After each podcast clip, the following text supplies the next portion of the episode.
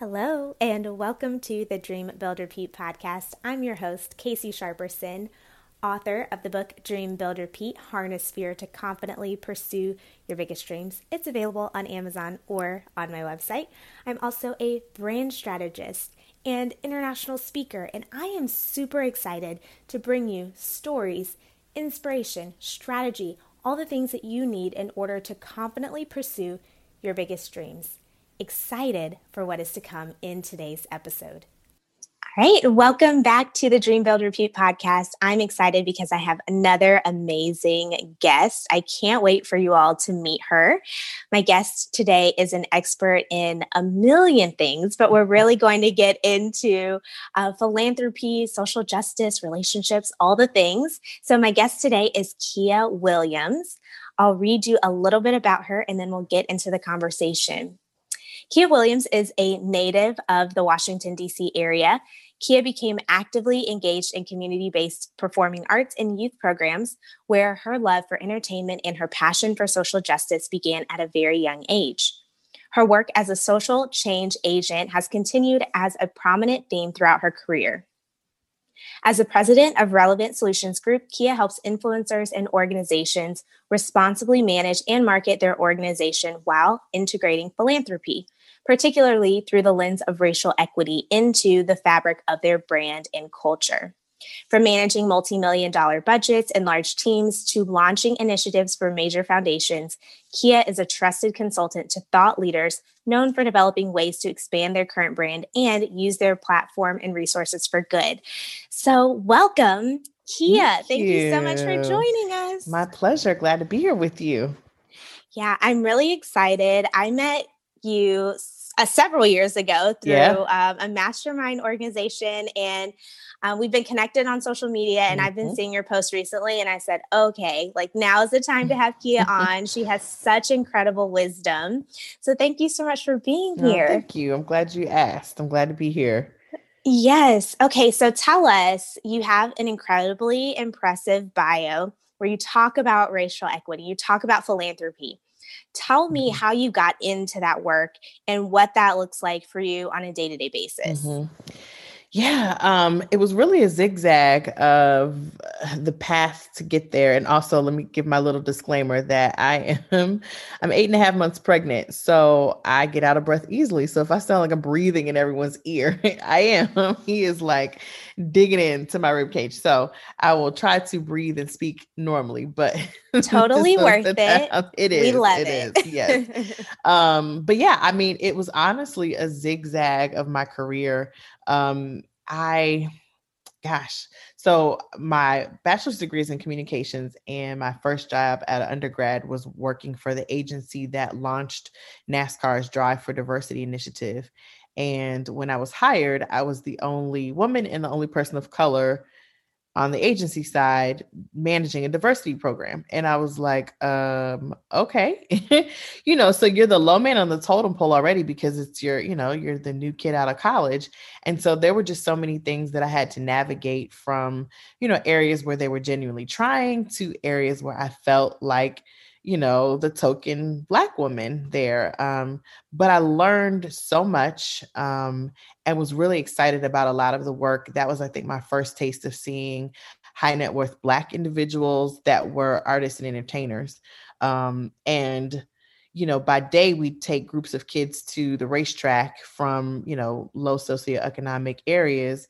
And then by night, we'd be, you know, entertaining all of these celebrities. And I just, the divide, realizing that many of them were from these communities, and, you know, entertainment or sports was their way out. And I wanted, you know, the kids that we were taking to the track to know that's not your only way out, you know, and I wanted people who had made it out through arts or entertainment or sports to feel like they knew how to give back, and they didn't have to make the choice of either feeling this almost like survivor's remorse of paying for the whole hood, you know, and employing everyone and paying everyone's rent, or the total opposite of totally disconnecting from their roots because it was just too much pressure to keep up with. And so there were just some unique challenges in particularly the spaces of Black celebrities I saw. But I didn't know what to do with it yet. I just knew that there was something there for me that I was supposed to explore. So left NASCAR and worked in higher ed, got my master's in counseling, and from higher ed ended up going into nonprofit management, where I really found my love. Because the other part was fun and exciting. I was on the road. It was sexy. It was cool. But I didn't have the same level of intrinsic value that my work mattered beyond, you know, someone's data points or benchmarks for their bottom line. And then I got into nonprofit work. And I was like, okay, being on the front lines is not for me, because I was going home crying. I wanted to adopt everybody's babies. Like, it was just a lot, but it really shaped me. I'm so glad I had that experience, because as I climbed the ladder and went into nonprofit management, I knew what it felt like to be the one actually providing the service and being the boots on the ground. So I think it really informed my leadership style a lot, and being able to advocate for the ones that are doing a lot of the work, but also managing, you know, the funders and the public affairs and, you know, all of that. So yeah, I was in that world for a really long time. And then kind of realized, like, okay, I'm back to being the only Black woman in the room. You know, it was very much so older white men who were wealthy, and, you know, their money was going toward amazing causes, but there were not enough of us around the table helping to inform what that generosity and that charity looked like. So, you know, decisions that came down were not always culturally relevant, and just were from a very old white male perspective. So finally I was like, you know what? I've always kind of had a side hustle. I've kept a lot of the branding work and the stuff going that I really loved. And I just took the leap of faith and was like, I'm going to make my own path. And so that's really when I was able to help incorporate people who have an established brand, who want to figure out how to use it for good and be creative there. And then for me, the racial equity piece was always important, because I think we have to consider that when we show up, when we go to, you know, areas that have been impacted by poverty or violence, whatever, there's always a historic reason. Like, our country didn't just land here. And, you know, Black people are not automatically inferior or criminal or sicker or less educated, or like, there are systems in place for it. And so really helping to educate the back end of the story so that we show up into communities respectfully, and listen to the experts that are living there and doing the work, but also use this broader platform for good. So it's kind of a little bit about my journey. That's a really interesting story. One, I have never met anybody who worked for NASCAR or with NASCAR. So kudos to you. It's actually really, you have to go to a race, but you can't go sit in the stands. You got to get like a pit pass. Like, when the cars go by, you feel the, you know, and they like hop over the wall and change all four tires in 10 seconds. It's exhilarating. I will say that part is pretty cool. Yeah, I have just that world. I'm so ignorant of the world, but me too. Bubba Wallace, you know, he just made everybody on the internet. You're like, you know what? I think I could go to a NASCAR race. I had never considered it before. Yeah, that was such a cool full circle moment for me, because I remember going to the track feeling intimidated by all of the Confederate flags. I mean, they weren't just the flags on people's trailers, but people would have no shirt on. They painted their bodies with the flags. And I'm taking a group of 50 Black kids from the hood, and we're walking past, you know, it was a very uncomfortable environment. And it wasn't always that people were necessarily mean. It just was not welcoming. So that was always the sort of undercurrent there, and the uphill battle we were fighting in the diversity efforts. Like, well, okay, we can get the people here, and then they get here and that's what they see. Like, who's gonna pay and want to come back? So just seeing him and knowing that so many other drivers fought before him without ever getting the recognition has been such a cool moment to see. Although I'm not, you know, affiliated with any of it now, just knowing that I kind of helped start that bridge was really cool to see. Yeah, that's real. I'm not 100% sure on your background, but I grew up in the South. Well, I lived in the Midwest first and then moved to the South. And I mean, I get it. Like, growing up with people that wore Confederate flags to school every day, like, I mean, this is, you're surrounded by this. And, you know, as a Black person and knowing some of the people, you're like, I don't feel like you don't like me, but clearly we have different perspectives of what this means. But this is the importance of having a seat at the table and having a voice Absolutely. At the table to say like, hey, this is your perception of the flag. This is my perception of the flag, you know, and then when we're talking about our diversity efforts, when we're mm-hmm. talking about our philanthropy efforts, you know, if you don't have a voice at the table to say, these are the things that matter to these communities, mm-hmm. then otherwise you end up with all of these people who are underserved, who have, you know, an opportunity to be served if their voice was able to be heard. Absolutely. Absolutely. So when you, now we're in this season where, you know, race is at the forefront. Mm-hmm. As a consultant, what trends have you been seeing as far as philanthropy, yeah. racial justice, racial equity? You know, what has that work been like for you? Maybe this year or in mm-hmm. the recent years, at least. Mm-hmm. Yeah. I mean, I think right now in the thick of things is a very unique opportunity for me, because people who were not willing to have the conversation before are realizing like, I better at least be open to this a little bit more or reevaluate what I thought I was doing well. But what I find, I really have found a niche with, I guess what I call like new money. So these are people who were serial entrepreneurs or sold a successful business or came into their wealth. They're not necessarily second, third, fourth generation wealthy. And so they grew up, you know, lower middle class, and then struck it rich. So the dynamic socially looks a little different because they can afford to do a whole lot more than their friends and family who they grew up with, but they're not the ultra wealthy where, you know, they're in this high society that, you know, has known and been a part of each other's lives and communities for centuries in the case of some families. And so they're really trying to figure out, I know what it feels like to need something. So I find there's a lot more listening about what the needs are and how to approach it in a responsible way. And then there's a lot of innovation, I think, because a lot of my clients are in their, I would say from like late 30s to early 50s. So there's an openness to innovation because they've been risk takers in their business, which is what's made them successful. So they're open to like social impact investing and just a different approach to philanthropy. So like to a lot of even white clients, it matters. So traditionally we'll see people give to Black and Brown organizations, and what that's looked like in the past means they serve a Black and Brown community. But now we're starting to have the conversation. What's the leadership? What's the executive suite look like? If they're all white-led organizations that are serving Black and Brown, you know, are you attaching your money to expectations around diversity of board, diversity of leadership?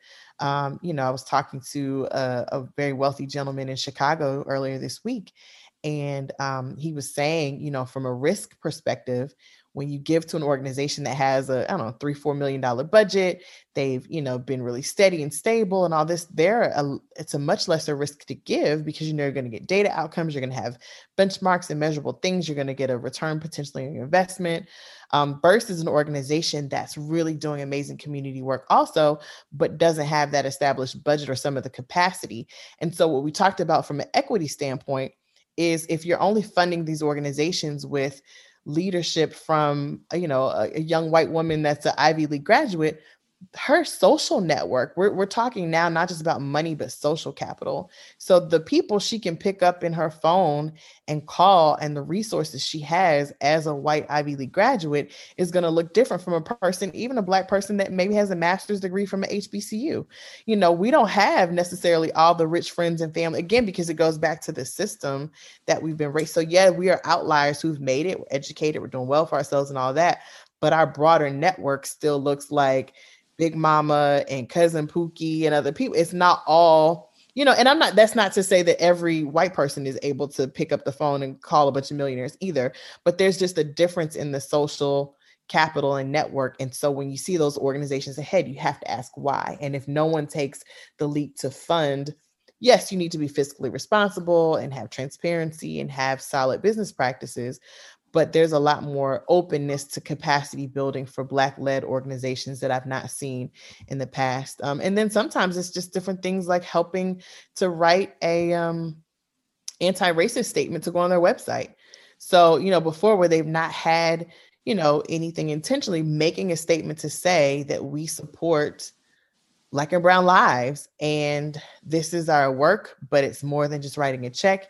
You know, we don't stand for intolerance against race, you know, just being braver. I think it's almost becoming cool in certain circles to be outspoken about this. So I'm really trying to help leverage people and strike while the iron is hot to, you know, make that stand and to ask themselves the hard questions about their internal and external and philanthropic practices. Yeah, that's interesting, talking about the dichotomy between new money and old money, mm-hmm. and who has access to it.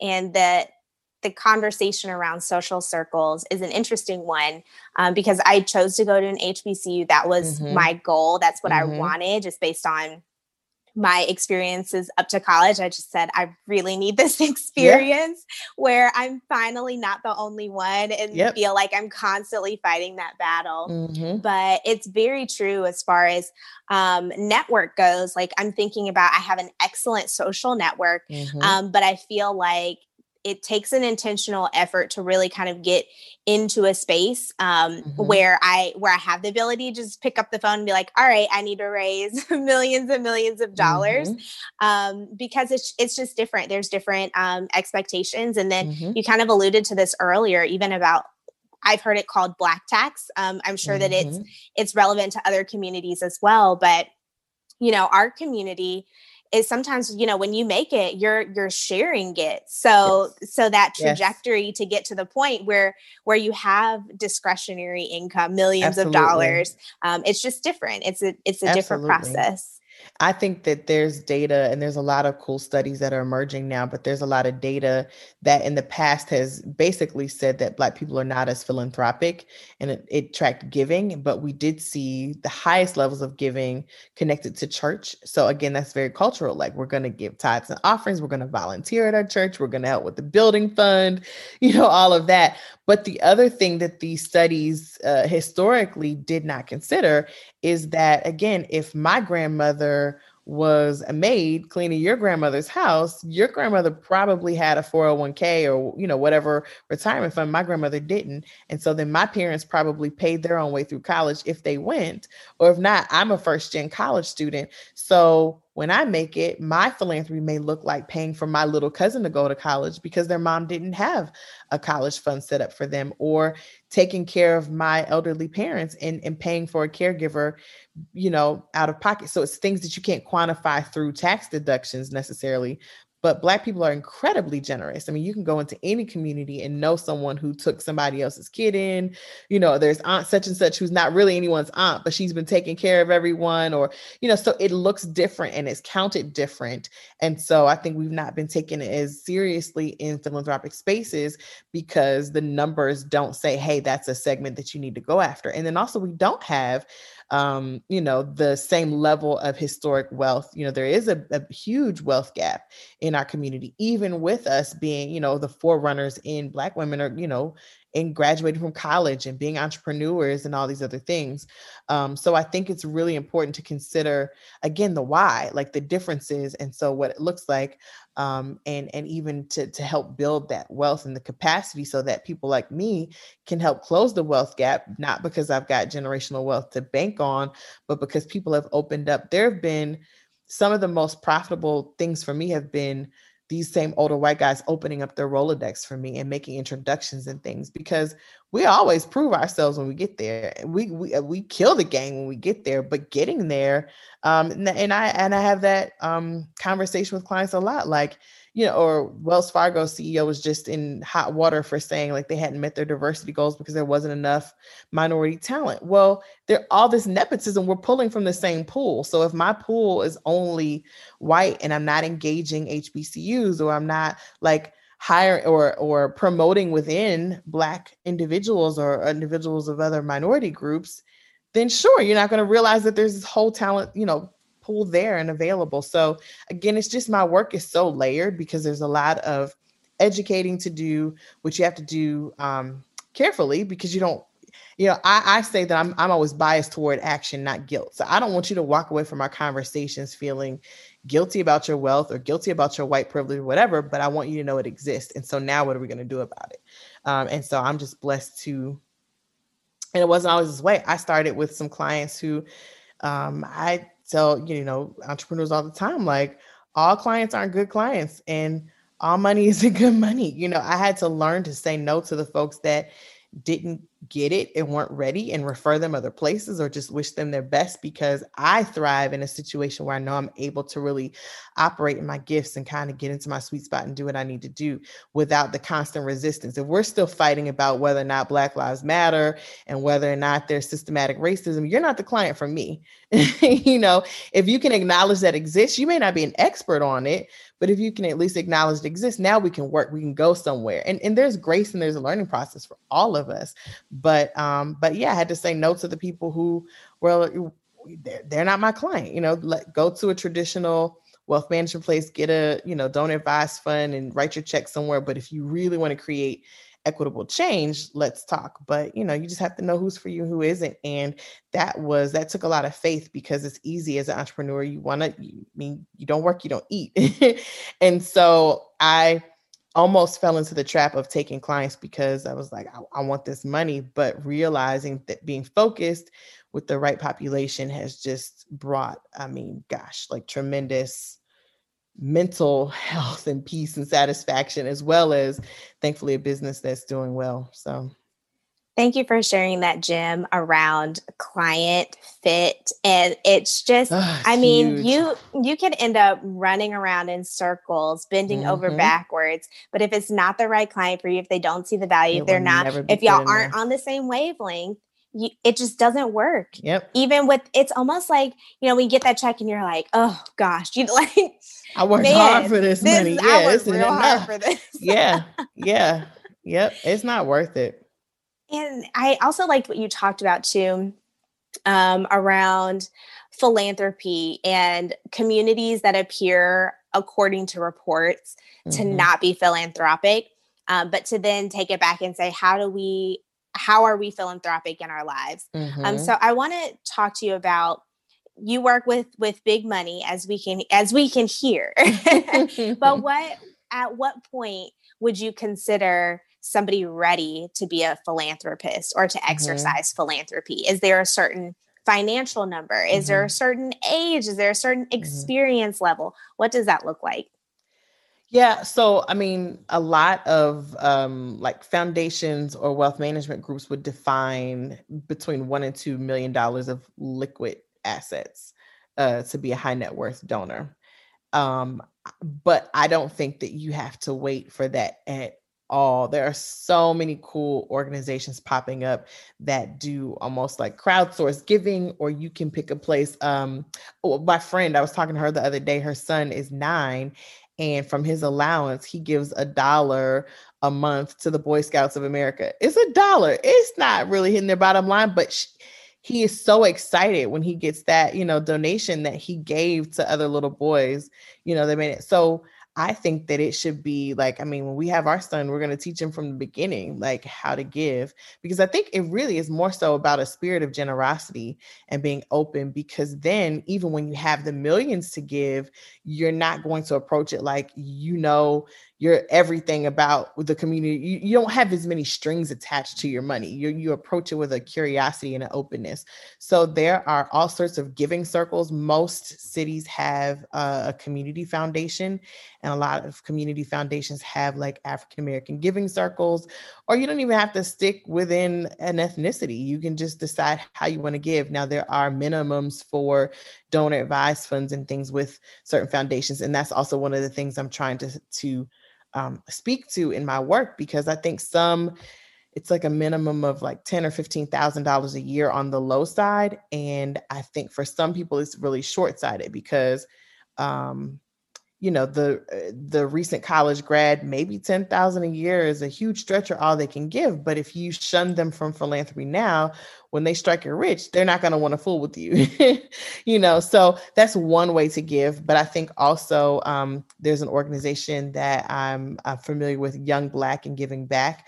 They do things around like Giving Tuesday and other things where, you know, people are, I mean, look at how President Obama won the first time. It was literally from a bunch of like $5 and $10 donations. So I think pick a cause and give regularly to it. You know, when I started out, I think I was doing like $10 a month to World Vision, giving some to my church, you know, doing some to like, you know, someone would ask and I'm like, oh, that's a good cause, I'll do it. So there are ways to get more dedicated and focused in the area. Like I do an assessment with people about how they want to give, like what kind of causes they're drawn to, what they care about, if they just want to write the checks or if they want to be really actively involved as volunteering. So there's ways to sort of learn your giving style.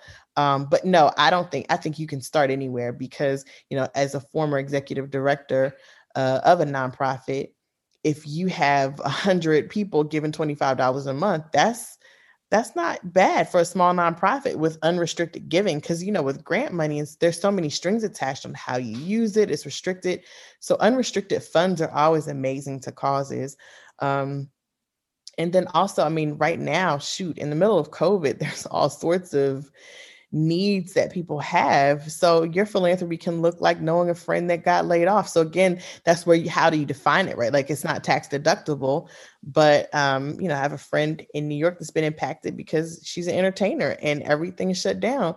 And my husband and I felt led to send her some money. And she was like, this is exactly what I needed to pay a bill this month. You know, so you just don't know. So I think that, yes, there's a very intentional route to philanthropy with your financial management, your accountant, your whoever. That's a path once you get to bigger dollars. But I don't think that you should put barriers on yourself to begin living a generous lifestyle. And I think you'll see God increase, you know, what you're able to give and your desire to give, your capacity to give. And then, you know, they talk about with being on boards, even like talent, treasure, time.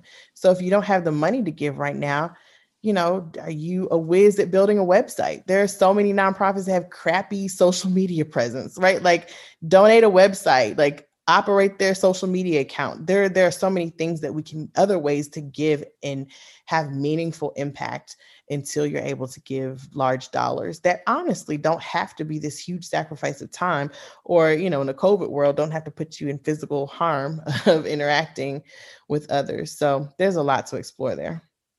Yeah, thank you for freeing us up, because when I hear people talk about giving, often it's, well, I have to be at a certain level in order to do that. But I agree. I think it's more of a muscle where, you know, if you're taught or you learn or experience the importance of generosity, then I would assume that as you make more and more money and the checks get bigger and bigger, you still might feel it, but you're used to it. It's still a level of sacrifice. Yes. Right.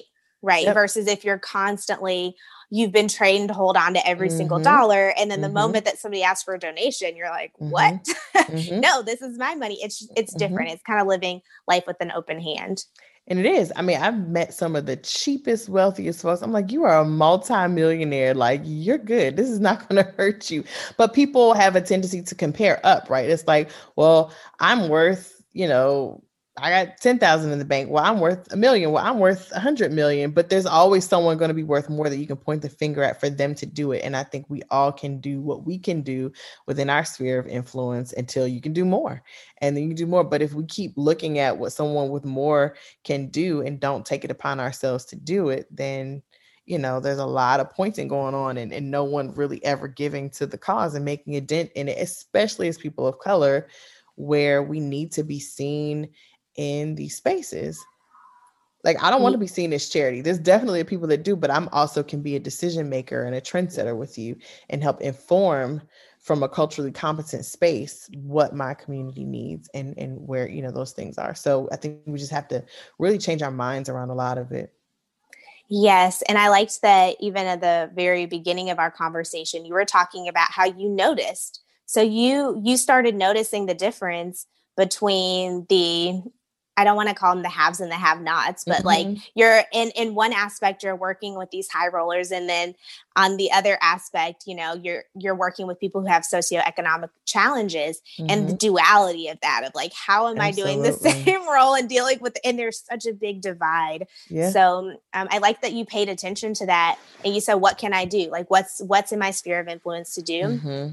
And even those that are listening, you know, they might feel that they're in a similar situation, or maybe they feel like they don't know where to give or how to give back. But even educating people like you were talking about is really, it's powerful to let other people know, like, hey, let me explain why, you know, people feel really passionate about this. And maybe this will give some additional clarity. And also, you know, I have a little bit of, it makes me a little upset when I feel like people look at people of color, people from other countries as charity cases. I'm like, they could have next to nothing, but they're still not a charity. Like they are full human beings. And if we can get out of this mindset of like, I'm going to save them.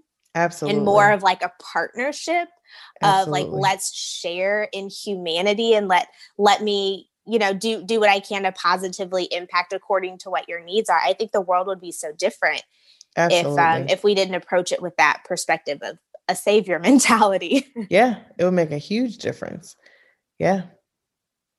Okay. So we're going to transition to another totally unrelated topic. I was trying to think of like a smooth transition to be like, just like we were talking, but I couldn't quite think of one. Except I could say, you mentioned that you had a husband earlier. Yes. I have one of those. So you have a husband. I do. You know, those that have listened to most of the episodes, they'll know that somehow if I know something about somebody's relationship, I'm going to bring it up because it is so beautiful. But before we get to how you got a husband, talk to us about your single life, or, you know, your pre-husband life, because you've had a really thriving career. You worked in NASCAR, you have, you know, multiple degrees. What was that journey like for you to have success, not only in your business, but also in your personal life, or what you deemed to be success? Well, I mean, there was definitely a painful journey of failures that led to the success. So I got married to my college sweetheart, and we started dating. See, we dated my junior and senior year, and then 2 years after graduation. And so I was 24 when I got married, and it just was not a good situation. Some of it I can blame on age, I guess, but a lot of it just came down to character. And I really stayed longer than I should have out of what I talked to a lot of Christian women about, of the guilt of, you know, the first thing somebody's going to tell you is that God hates divorce. And, or did you try hard enough? Did you pray hard enough? Did you take him back enough? Did you? And I think that we have encouraged women to stay in really abusive situations where a person has intentionally hardened their heart to the Lord and to accountability in the name of that. So I believe that God hates divorce because he's a God of covenant. And so it's the actions that lead to the breaking of the covenant that he hates, and that hurts him, and that hurts the people involved. But I think that once you know you've done what you can do to fight and work, it comes down to the free will. And I remember laying literally like balled up in the floor in the fetal position, crying my eyeballs out and just saying like, God, where did I, because that's the other thing, people put guilt, like, well, what signs did you ignore? And did you weren't supposed to marry him in the first place? What did you do? And, you know, for some people that's very true. I've had for divorced friends who said, I knew I shouldn't have married him, or people who felt pressured to marry them because it's better to marry than to burn. Well, we had sex, we have to get married. You know, you just hear so many things. And so people get married for a myriad of reasons, some right and some wrong. And either way, if you've done the work and have been faithful to attempting to keep it together, I think that some people absolutely have no grit and no stick-to-itiveness to try to work the first fight. The first time it's hard, it's like, oh, I'm out of here. I am not at all advocating for that. But I also think you hear people say, almost like a badge of honor, we've been married for 60 years and he, you know, 20 years he didn't, but the Lord, I felt like who God has called me to be was way too important to wait 20 years for him to maybe get it together, because I was dying inside. Like, my self-esteem was, I went from having an amazing sense of self to, I mean, I was just messed up. I mean, he broke me all the way down, and I was also hurt and angry at God. Like, what did I miss? Like, I was a virgin when I got married. I did things, quote unquote, the right way. And, you know, people act like in obedience also, like there's not going to be any hardship. Like, it's going to be this perfect, magical, all of that. And so that's a whole nother thing. But long story short, the marriage ended, and I was single another, 6 years. So we were like 29. I was 29 by the time our divorce was final. And I remember thinking, okay, cool. Like, give me a year or two. I'm going to heal. I'm going to recover. I'm going to go to counseling. And then I'm going to swept off my feet again and like remarried. And this is going to be it. And so year 2.5, I'm like, what's going on? You know, I was dating and stuff, but no one who I knew, it just wasn't it, you know? And I actually did get into another relationship that was, I think, a rebound of pain. It was really great in a lot of ways and helped sort of make me feel like a woman again. And, you know, feel like, oh, I still had it, but there were also things where our values just would never have been the same. And I knew I couldn't go down that path again. Like, once you've been married before, like, fool me once, shame on you. Fool me twice, shame on me. It was like, no. And so as painful as it was to walk away, I just knew that I had to get into a place to really hear from the Lord about, all right, what's next for me? And, you know, through it all, my career was still thriving, which was the crazy part. Like, how, you know, you talked about duality earlier, like there were aspects of my life. I mean, I was killing the game. I was getting promoted. I was traveling. I was having fun. I was making more money. I've always, thankfully, I've always had really, really strong, healthy friendships. And so, you know, I wasn't just sitting at home miserable or waiting on the Lord to send another man. I was living my fullest life. But there were moments I'm like, okay, one more award ceremony where my mom and dad are here, but awesome. I'm so glad they're here, but it would be lovely to have, you know, a permanent plus one, as one of my friends calls it. So I just started, you know, really making some intentional affirmations and doing some things in my life to have what I wanted. And so, yes, some was related to a relationship, but it was also around like full healing and just being in the right place at the right time. And believing that as I was doing what I was called to do, so was he, and the Lord would allow our paths to join, and then putting myself out there. So I had to tell people that I was on the market. Like, I'm looking, I'm ready, like, to, you know, and it's funny. My cousin actually set me up with another guy, and great guy, like on paper fit all of the qualifications. And I just, there just wasn't this chemistry there for me. And I'm like, girl, you are crazy. He's like all the things you want. But it didn't feel right. And I think that's where I realized I had really reached a certain place of healing and maturity, because although he fit on paper everything, it just something, I knew he wasn't for me and I wasn't for him. And had I jumped on it and locked it down, I would have missed my blessing, and so would he, because it's so funny. We decided, we're still friends, we remained friends, but we decided, you know, from a relationship standpoint, it just wasn't it. And literally almost a month later, we both connected with who were married. We're both married today to not each other, to different people. But yeah, so I have a funny story about how I met my husband. I can tell you that later if you want. But the point of that story was, you know, just doing some of the intentional work on myself and remaining active and putting myself out there and just really, speaking what I wanted to see and getting out of the scarcity mindset of being afraid. Like, I felt like the more successful I got, the older I got, the more accomplished the pool, especially for me. Like, I was open to dating other races, but I preferred a black man, especially as into social and racial justice as I am. Like, you got to be a strong fella to not be a black man and be okay with what I'm doing.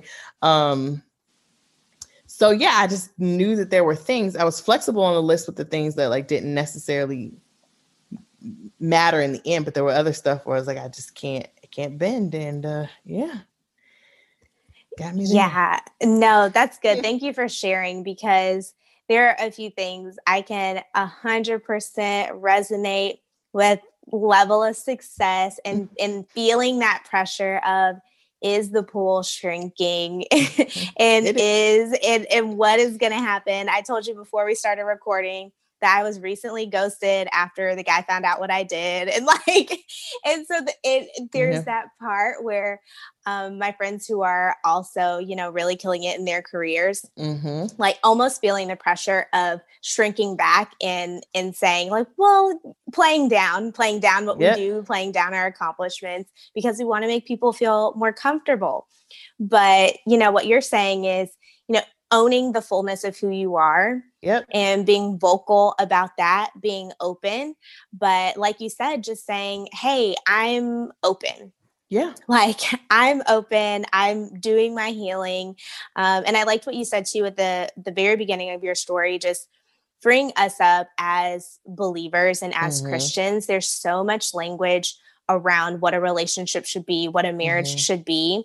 And I think at the heart of it, you know, at the heart is supposed to be scripture of, mm-hmm. you know, a covenant is a covenant is a covenant. Mm-hmm. But the reality is that we're all human. And sometimes we make mistakes because we have free will and we deal with the consequences. Sometimes people change and you have no control. There's just so many outside factors. So really freeing us up, because I've walked this journey with a couple of people already, mm-hmm. the journey of divorce, of like the questions and, oh gosh, should I stay longer? Because maybe I should try a little harder or, you know, what signs did I miss? All of that. So I like that you were just open and you said, you know, according to your Christian list of things, you did it right, mm-hmm. quote unquote, right. And it ended up how it ended up. But, you know, just allowing everybody to know like the journey that you have is your journey and the freedom that you had to even release the guy that you were dating and saying like, as much as I want this to work, I really believe that there is something else. And mm-hmm. so for you all, you know, having that experience, feeling that release, and then to go on to meet your spouses, I think is such a cool story. Yeah.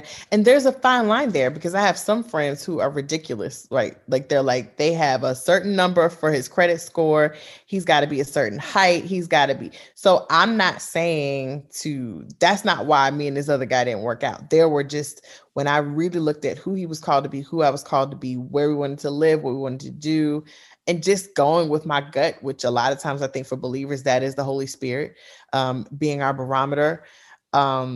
It wasn't right. And so there's a difference in having standards and not settling for that. And then also just being so rigid with our list that you miss your blessing altogether about who, and you're just not even open to, there's nobody that's going to, you know, match some of these lists. So I think you do have to have that balance, you know, and be realistic and give people a chance, but don't adjust, especially when you get to the point when you feel like you're dimming your light. So there's adjusting to, you know, reality and humanity, but then there's also not shying away from it all, who God has called you to be and how you operate in that. So like, I knew I couldn't date a guy that wanted a stay-at-home wife, mom, you know, like woman that didn't have, you know, and nothing's wrong with those things. I just knew that wasn't me. So if that's what he was looking for, it wasn't going to work, you know, and he couldn't be intimidated because I travel a lot. So you can't be insecure that I'm on the road. Like I work with a lot of men. So just those kinds of things. Like I wasn't going to have,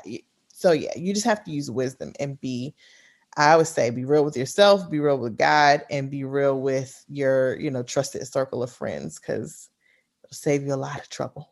That's it. So now you do have to tell us the funny story about how you met your husband. Yes. So I grew up in the DC area, as you said earlier in my bio, and the church where I grew up has a huge Christmas play every year. And so, you know, I would always go home for the play and see folks. At the time I was living outside of Philadelphia. And so it was just a couple hours drive home, and I almost didn't go because it had kind of been like an icy, weird rain that day. And I was like, I'll see y'all next year. But my friend, he was like, no, come on, Kia, like, let's all catch up. So I did. And this particular year, Kirk Franklin was a part of the play.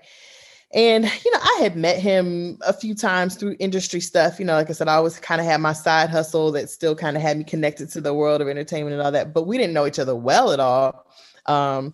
And so I was actually talking to my friends and Marvin Sapp, like a bunch of the other ones who were in the play that year. So we were talking about relationships.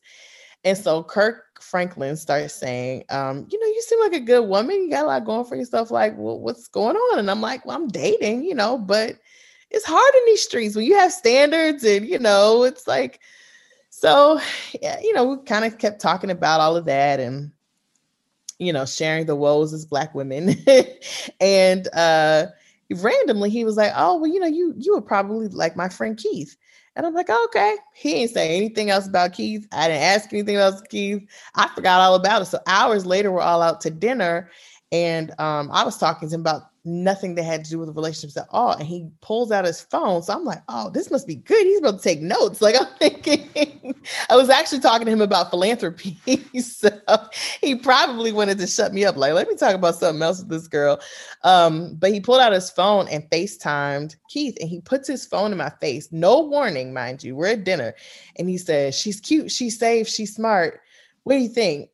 And I'm like, hey, how you doing there, buddy?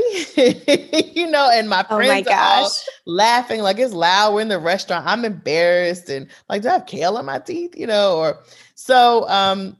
chatted maybe, I don't know, 15 seconds, just real random. And so Kirk was like, can I give him your number? So I'm like, yeah, So the next day, Keith texted me. He was like, so how did that happen? I'm like, because your friend is crazy. And so we talked that night for probably like an hour or so. And what's interesting is even after our first conversation, I felt, this is how the enemy, I felt condemnation. I was like, he would have been perfect for me prior to my divorce.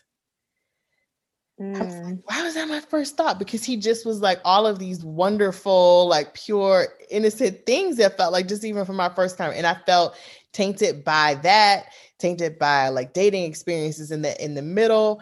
And looking back, I realized that was the enemy doing what he does best, trying to accuse me and bring my past to my face, even though I had done the work to repent, to heal, to all of these things. But anyway, we kept talking, and long story short, we were engaged within 7 months. So we met in December. We were engaged in July, engaged 2 months, and then married by September. So within 9 months of meeting each other, we were married. Wow. And you can't pay me to believe that that would ever be the case. Because again, I told you, like I dated this other guy for 4 years before we even got married and went through a 6-year marriage. So 10 years of my life with someone that it just didn't work and was all wrong. So in my mind, I'm like, we're going to date for 2 years and then we're going to do premarital counseling before we're engaged. Cause if it doesn't work out, I don't want the shame of calling off the wedding. Like I had all these rules in my head and they all went out of the window. But I will say, even though the time was fast, there was still just so much honesty and communication. And even accountability, like my friends that I trusted and my family who I trusted. Now you can't have everybody in your business, but there were trusted ones who like it checked all the boxes for them also. Like they didn't have any red flags. Cause I'm like, am I missing something? Like, is this too good to be true? And yeah. And here we are, 3 years later and expecting our first baby and all that good stuff. So that is so beautiful. So beautiful. I mean, how many people can say that they met their husband on FaceTime for 15 seconds? Like that must have been a fire 15-second conversation. You can probably drop some tips. No, it was real regular. And so that's the funny part. It was regular. It was like, we were both embarrassed. Like, Kirk, what are you doing? But Kirk with his persistent self, it was like, Keith, did you call that girl yet? And he, we talked the next day. But yeah, but even on his end, he was on his own dating journey and getting frustrated. Like, Lord, I know that, there's more women to men looking and all, like the numbers are right, but where is the right one? And he said, I don't know, something just felt different for him too after our first conversation. He's very introverted while I'm the extrovert. So it was even a lot for him to reach out. But he did. And so it's funny. Kirk was like, y'all owe me, you got to name your firstborn after we're all K's, but that's, so it's funny. Kirk and Tammy are actually his godparents, but, yeah. So a cool full circle moment there, but yeah.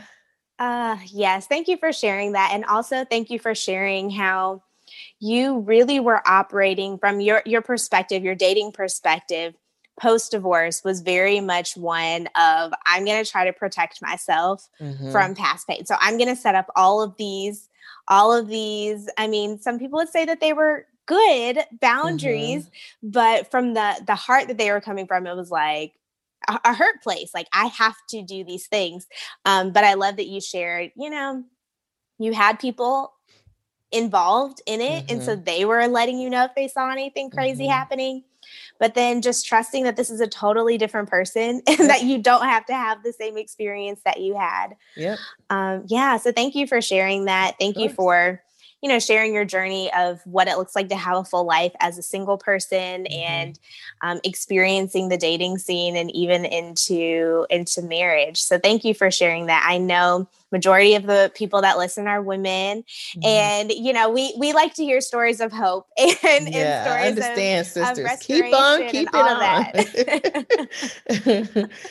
Well, thank you. You are, as I mentioned before, just a wealth of knowledge and such a joy and a light. And I would love for people to connect with you. So how can they connect with you? Instagram is probably one of the easiest ways. So on Instagram, it's Kia E Williams. So Kia, and then my middle initial E, and then Williams. And then from a business perspective, you know, if they are interested in philanthropy, or I don't really work with, if you're kind of just starting your nonprofit or wanting to figure, I don't do nonprofit management coaching in that way. It's more so figuring out, I have a brand, I want to know what to do with it to use it for good, or I want to start giving, I'm not sure where to do it, or I want to understand racial equity in those spaces more so around that. But you can check out my website. It's www.relevant.business. So relevant.business, and it'll contact me that way. But you can take a look at like what I do and see if it's a good fit. And I would love to talk. I have a couple new products rolling out next year to help people really do an assessment on sort of the racial equity scorecard, if you will, how their organization is doing from an equitable perspective. And that's not only for white folks, that's for all of us, because we can all, you know, figure out if we're doing equity at its best. And then some just opportunities to convene people about these conversations. And again, like I said, be having a bias toward action. What do we do now that we understand how to do better? And really trying to increase that social capital and that social network as well. So stay tuned for some cool things. I'll start. My social media has sort of been like a mashup of personal stuff, and I don't do as good of a job on it. People are like, what do you do again? So between the, you know, Instagram and my website, you can kind of figure it out, or we can certainly talk more, but yeah. Yes, thank you. I will definitely include all of those direct links in the show notes so people will be able to click and go right to your site or right to your Instagram page. Her Instagram page is beautiful. I just am tossing that out there. It's a good follow. And yes, if you are the right fit, you know, we talked about client fit earlier. You know, if you're right fit, go ahead. Go ahead and reach out to Kia. Yes. Well, thank you so much, Kia. And it was an honor to have you here on the Dream Build Repeat podcast. So good to be here. All right. Thanks. Bye.